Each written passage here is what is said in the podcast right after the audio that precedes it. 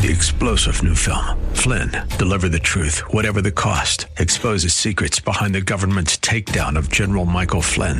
Flynn knew what the intel world had been up to. He ordered the first audit of the use of contractors. This set off alarm bells. He told the truth. He was the most dangerous person for Donald Trump to hire. They had to get rid of Flynn. Flynn, deliver the truth, whatever the cost. Available now. Watch it today. Go to salemnow.com. Salemnow.com. 262CP, Bayonet Point, WTBN, Pinellas Park. Portions of this hour have been pre recorded for broadcast at this time. Up next is Verse by Verse, sponsored by Verse by Verse Ministries.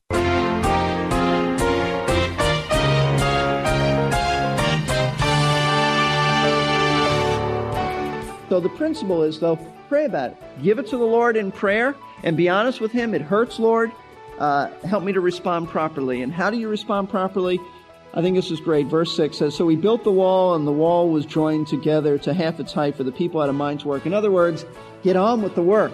Don't defend yourself. Don't take time to try to answer every charge against you. Get on with the work, because if you end up defending yourself, then Satan has accomplished what he wants to accomplish, and that's to get you away from the work. That's what it's all about. So don't spend your time trying to fix everything that somebody might say against you. Get on with the work. And that's exactly what Nehemiah and the people did. And that's why verse 6 has that great statement. They had a mind uh, or a heart to work.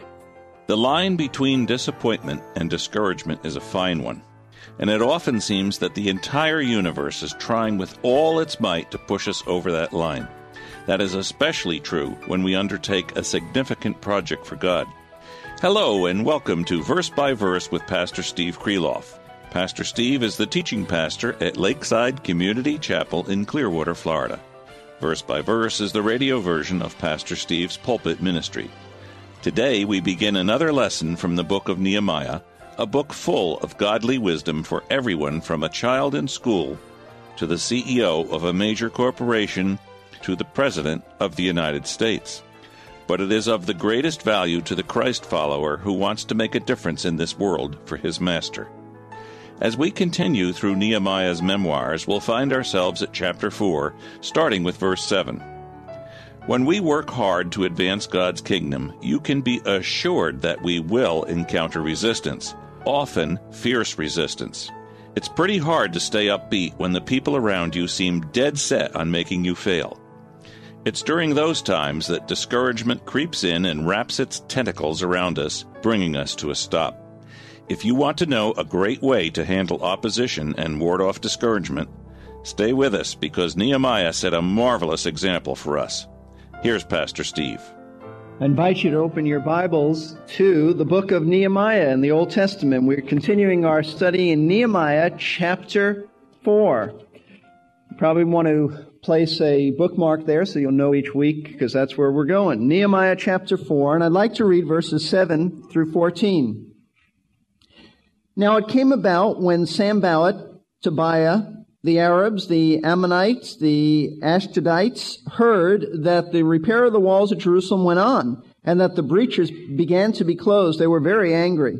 And all of them conspired together to come and fight against Jerusalem to cause a disturbance in it. But we prayed to our God and because of them, we set up a guard against them day and night. Thus in Judah, it was said, the strength of the burden bearers is failing, yet there is much rubbish, and we ourselves are unable to rebuild the wall. And our enemies said, they will not know or see until we come upon them, kill them, and put a stop to the work. And it came about when the Jews who lived near them came and told us, uh, ten times they will come up against us from every place where you may turn. Then I stationed men in the lower parts of the space behind the wall and exposed places, and I stationed the people in families with their swords, spears, and bows. When I saw their fear, I rose and spoke to the nobles, the officials, and the rest of the people. Do not be afraid of them. Remember the Lord who is great and awesome, and fight for your brothers, your sons, your daughters, your wives, and your houses. According to a legend, the devil once advertised his tools for sale at a public auction. Probably didn't know that, but according to a legend, he did that. But when the prospective buyers assembled, uh, they noticed that uh, there was an, uh, just one odd shaped tool that was labeled not for sale. When uh, he was asked to explain why this tool wasn't for sale, here's how the devil answered. He said, I can spare all of my other tools, but I cannot spare this one. It is the most useful implement that I have. It is called discouragement. And with it, I can work my way into hearts otherwise inaccessible. When I get this tool into a man's heart, the way is open to plant anything there that I may desire. Now that may be a fictitious story, and it is, but it is an absolute truth and fact that one of the great tools and weapons that the devil uses is discouragement. There's not one person here who is, who has never been discouraged. We have all at times been discouraged. Now, before we proceed about discouragement, because that's what this chapter, that's what these verses are about, discouragement one of Satan's great tools. Uh, I want to just clarify what discouragement is because I think we, we kind of have a vague notion of discouragement. We experience it, but how do we define it? What, what do we mean by the word discourage? The English word discourage means basically to deprive of confidence and hope, to dishearten, to hamper, to hinder. And uh, in other words, to discourage means to, to, to really take away hope to prevent somebody from doing what they should do by taking away their courage. That's why you put the, the word together, discourage. It takes away their hope. It takes away their confidence. It, it hinders them from doing what they should, what they should do. And uh, great Bible characters, great, great people of the Bible experience discouragement. Uh, remember the story of Elijah? He was so discouraged to the point that uh, he wanted to die. Elijah actually wanted to die. He said, God, take my life. In Numbers chapter 32 verse 9, it says that the children of Israel didn't enter the land of Canaan under Moses because the ten spies who came back and said there are giants in the land. The Bible says that the people were discouraged. Should have done it. They didn't need to wander around for 40 years. Actually, it would have taken 11 days for them to get there. They wandered around for 40, about 40 years because they were discouraged. Job was certainly discouraged. And not only from what God was doing in his life, but you read the story of Job, as some of us are doing as we're going through the Bible, and you realize here was a guy discouraged by his so-called three friends who didn't have a clue as to what was going on in his life, but they thought they were experts. He was discouraged. David certainly uh, experienced discouragement as he fled from Saul and, and other enemies. David knew what it was to be discouraged. Uh, missionaries today often come home from the field because they are discouraged. And we hear many times about missionaries who really need encouragement, which is the opposite of discouragement. I think there's a great verse in uh, in the New Testament that that sort of uh, helps us to get a handle on discouragement. It's speaking about about uh, fathers and their children, and it says in Colossians 3:21. I think this is what discouragement really is. Fathers, don't exasperate your children that they may not lose heart. I think that's what discouragement is. It's losing heart, so that you feel like giving up. Discouragement is just losing heart so that you want to quit. You want to throw in the towel. You want to just say, look, that's it. I- am not going to do it anymore. I-, I-, I, don't have the internal fortitude to do this. I- I'm-, I'm just giving up. It's taking the wind out of somebody's sails. Chuck Swindoll, speaking of discouragement, said this, what a difficult disease to cure. I don't know of anything that will take the wind out of your sails quite so quickly as discouragement. Now, certainly you have felt this way. I have felt this way. Every one of us knows what it feels like to be discouraged. And maybe you are very discouraged right now.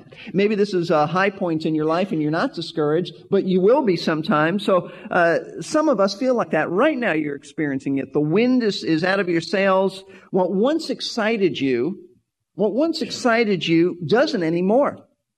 It, it just doesn't anymore. In fact, you have lost heart and you feel a sense of hopelessness and you're ready to quit. It could be over a marriage. It could be a relationship with somebody, a friendship, maybe something that you'd like to develop into a marriage relationship and, and you're very discouraged over it. Maybe it's a job. You once were excited about it. You once were enthused, but now you dread getting up in the morning to go to that job. It could be a ministry.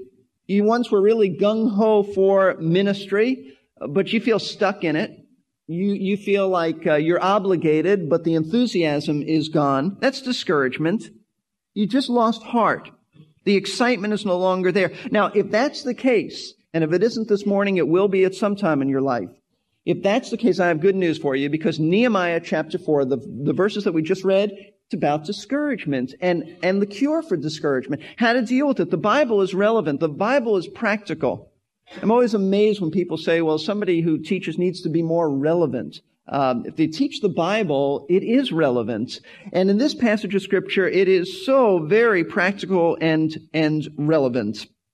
Because we're going to discover that the Jewish people who once were very excited in Jerusalem about rebuilding the wall are now discouraged. They want to quit. They don't want to do it anymore. They're ready to uh, abandon the project. Why? Well, let me set the context for you. Chapter 4 is about the opposition to this project. That's what we're dealing with, opposition. The first opposition that the people experienced was uh, words of ridicule, stinging words. Remember what we said? Sticks and stones may hurt my bones, but names will never harm me. We said, I don't know who came up with that, because that's not true.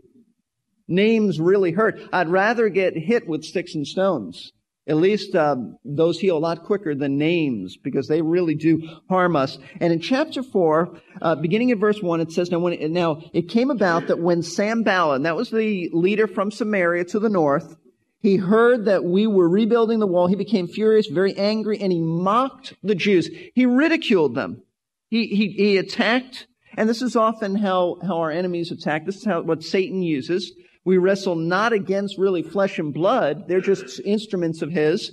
We wrestle, those of us who know Christ, know that we experience satanic uh, opposition to those who sting us with words.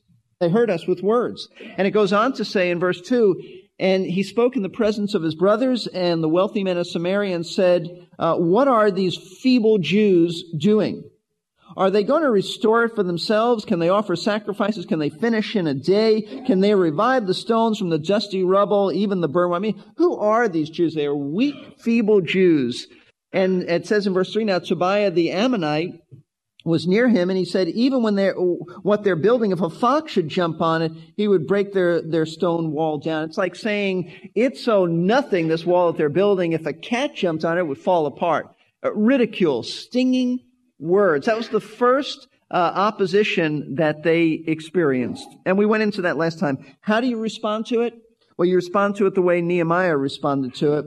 In verse 4, he says, Hear our, O our God, how we are despised. Return their reproach on their own heads. Give them up for plunder in the land of captivity. Do not forgive their iniquity. Let not their sin be blotted out before thee, for they have demoralized the builders. We suggested at the time that this is an imprecatory prayer, which means uh, that he called down God to judge them for this. Uh, we suggested that the principle is that we ought to pray. I don't think it's fair to say that a New Testament Christian ought to pray like this because uh, Nehemiah and his people were tied into the Abrahamic covenant, which said, I'll bless those who bless thee, I'll curse those who curse thee. And it was very appropriate for him to pray that way. We're not part of that covenant in the sense that you and I are not national Israel. Uh, we are the church. And so the principle is, though, pray about it. Give it to the Lord in prayer and be honest with Him. It hurts, Lord. Uh, help me to respond properly. And how do you respond properly? I think this is great. Verse 6 says, So we built the wall, and the wall was joined together to half its height, for the people had a mind to work. In other words, get on with the work. Don't defend yourself. Don't take time to try to answer every charge against you. Get on with the work, because if you end up defending yourself, then Satan has accomplished what he wants to accomplish, and that's to get you away from the work. That's what it's all about. So don't spend your time trying to fix everything that somebody might say against you. Get on with the work. And that's exactly what Nehemiah and the people did. And that's why verse 6 has that great statement. They had a mind uh, or a heart to work. Now, it's estimated that they had only been on the job for about one month. I mean, that's incredible. It's about a two and a half mile radius that they were working and rebuilding the wall around the city, and they'd only been on the job for about half Uh, or about a month, and, and half the wall was completed. That's what verse 6 said. Half the wall was completed. The people were tackling the project with determination and zeal. They want to get the job done. Then the climate and the atmosphere of the chapter changes. Something changes here as their enemy hurls another arrow and this one hits home. This one hits its target. The first one did not. Ridicule really didn't affect them. But discouragement really does. Notice verse 10. Thus in Judah, it was said, the strength of the burden bearers is failing. Yet there's much rubbish, and we ourselves are unable to rebuild the wall. Notice the contrast between the people had a mind to work, and now they're saying the strength of those who carry the burden is failing. We're unable to build the wall. That's a change of tune. That's what this is about. Instead of having a mind to work, they're exhausted. Literally, it means they're stumbling. They're stumbling around. They don't think they can finish the project. Now, this is discouragement. This is discouragement. They once were excited. They once were enthused. They once tackled the job. Now they're saying, you know, there's so much garbage that we look at, all the debris. We're not strong. Our, our strength is failing. So between verses 6 and 10, something took place that changed their thinking from enthusiasm to discouragement. And you know what? We want to see this morning what it was. Because we want to see what Satan uses to discourage us and more than that, how we can respond to discouragement, how we can respond to it so that you don't have to be discouraged. Do you know that? You don't have to be discouraged. Chuck Swindoll said it's like a disease that's hard to cure, but it's not impossible to cure, and it's really not a disease. So this morning we want to look at it. We're going to look at, at several aspects of discouragement, but they come under two headings. Number one, the source of discouragement. Where does it come from? Why do I get it? And number two, the solution to discouragement. It's really a very easy outline to follow, the source and the, the solution, but there are a lot of truths floating around in there that you have to digest. I'd encourage you to take notes and uh, write these things down, and then most importantly, apply it to your own life. So we begin by looking at the source of discouragement. We're going to look at verses 7 and 8. Now, it came about when Sanballat Tobiah, the Arabs, the Ammonites, the Ashdodites heard that the repairs of the walls of Jerusalem went on, meaning in spite of their ridicule, they went on, and that the breaches began to be closed. They were very angry, and all of them conspired together to come and fight against Jerusalem to cause a disturbance in it. When Sanballat and Tobiah saw that their ridicule, the Jews had failed to stop the project, they came up with another tactic. And the tactic was this they would join forces with other enemies of Israel and would intensify their opposition. And the tactic was to join forces with these enemies and they would surround the city of Jerusalem and they would physically attack the people. They'd go to kill them. That's pretty drastic, but that's what they did. Now, uh, before we look at this, I want to say there is a principle here, an important principle. Just because you might respond to ridicule properly, and you say, look, I'm going to give it to the Lord, I'm going to pray, I'm even going to pray for my enemies because that's what the Bible says to do. Uh, and I'm not going to defend myself. Don't think that because you respond properly that all the problems are going to go away. No, because behind opposition to a believer in Christ is Satan. Is Satan. And so, don't think he's going to say, oh, I didn't realize you had such an arsenal to defend yourself, and uh, I'm going to give up now. No, he is very persistent, and he's going to intensify the efforts. Just expect it. And that's what happened here. The, the battle plan was, was this. The battle plan by Sanballat was, was this. Sanballat would attack from Samaria, which was in the north. He'd come down, attack Jerusalem. Tobiah and the Ammonites are coming from the, from the east. They would attack from the east. Uh, just think of, uh, if you know a map of Israel today, uh, the Jordan area, Amman. That's why they get the term Ammonites. Uh, Ammonites would come from the, from the east. Then you would have the Arabs who would come up from the south, and the men from Ashdod would come from the west. That's a Philistine city. Uh, Ashdod would be what you hear today in the news about the Gaza Strip. That would be right near there, if not in it. It was a Philistine city. And so they would converge from every direction upon the, the Jewish people in Jerusalem, and that was their new tactic. It was the threat of violence. And you know what? It worked. The people were intimidated, and they were afraid. Notice the beginning of verse 14. They were, they were struck with fear. Because Nehemiah says, when I saw their fear, I arose and spoke to the people. Nehemiah saw that the, that fear was written all over their faces. I mean, you didn't have to be that bright to figure it out. They were intimidated. They were afraid. Now, at first glance, it might seem that the sole source of their discouragement was the threat of violence, was the outside pressure and the threat of dying. But you know what? I don't think that was the real source of discouragement because External things and circumstances are never the root cause or source of our discouragement. Never. If you think it is, you're going to miss the point. Because all of us have difficulties. All of us have pressures. All of us have things that disappoint us. All of us have things in life that we wish were going another way. And if you think uh, that it's just the external forces, then then you are a slave to circumstances of life. That's not the way a Christian ought to live.